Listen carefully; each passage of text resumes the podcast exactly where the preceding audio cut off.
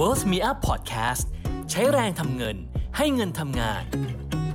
Cyber Hornet คำศัพท์พวกนี้หลายคำจะแบบค่อนข้างแบ่งผู้คนเป็นสองฝ่ายนะคำว่า Cyber Hornet เนี่ยคนที่นำมาทำให้โด่งดังและใช้เป็นแพร่หลายที่สุดคือ Michael Saylor นะครับ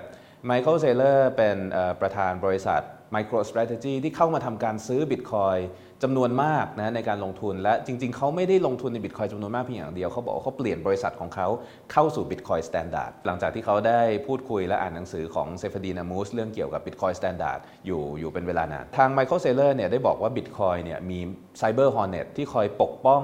ออนโยบายทางการเงิน และกฎเกณฑ์ต่างๆ ทางเศรษฐศาสตร์ของ Bitcoin อยู่ตลอดเวลา Cyber Hornet เนตเหล่านี้ก็คือสิ่งที่เราเรียกว่า Bitcoin Maximalist นั่นเอง แต่ว่าเป็น Bitcoin Maximalist ในมุมมองที่เราอาจจะเรียกว่าเป็น Toxic Maximalist คือเป็น Maximalist ที่ด่าทุกคน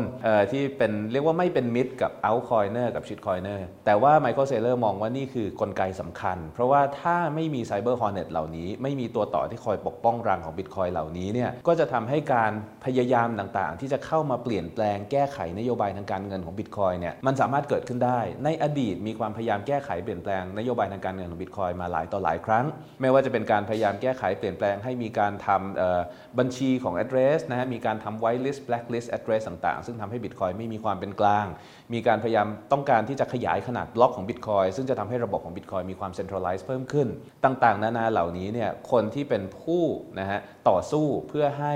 Bitcoin ยังรักษาความ decentralized Bitcoin ยังรักษาความเป็นกลาง และ Bitcoin ยังรักษานโยบายการเงินเอาไว้ได้ไม่มีการเปลี่ยนแปลง คือคนที่ถูกเรียกว่าว่าเป็นกลุ่ม Cyber Hornets ในโลก Bitcoin นั่นเอง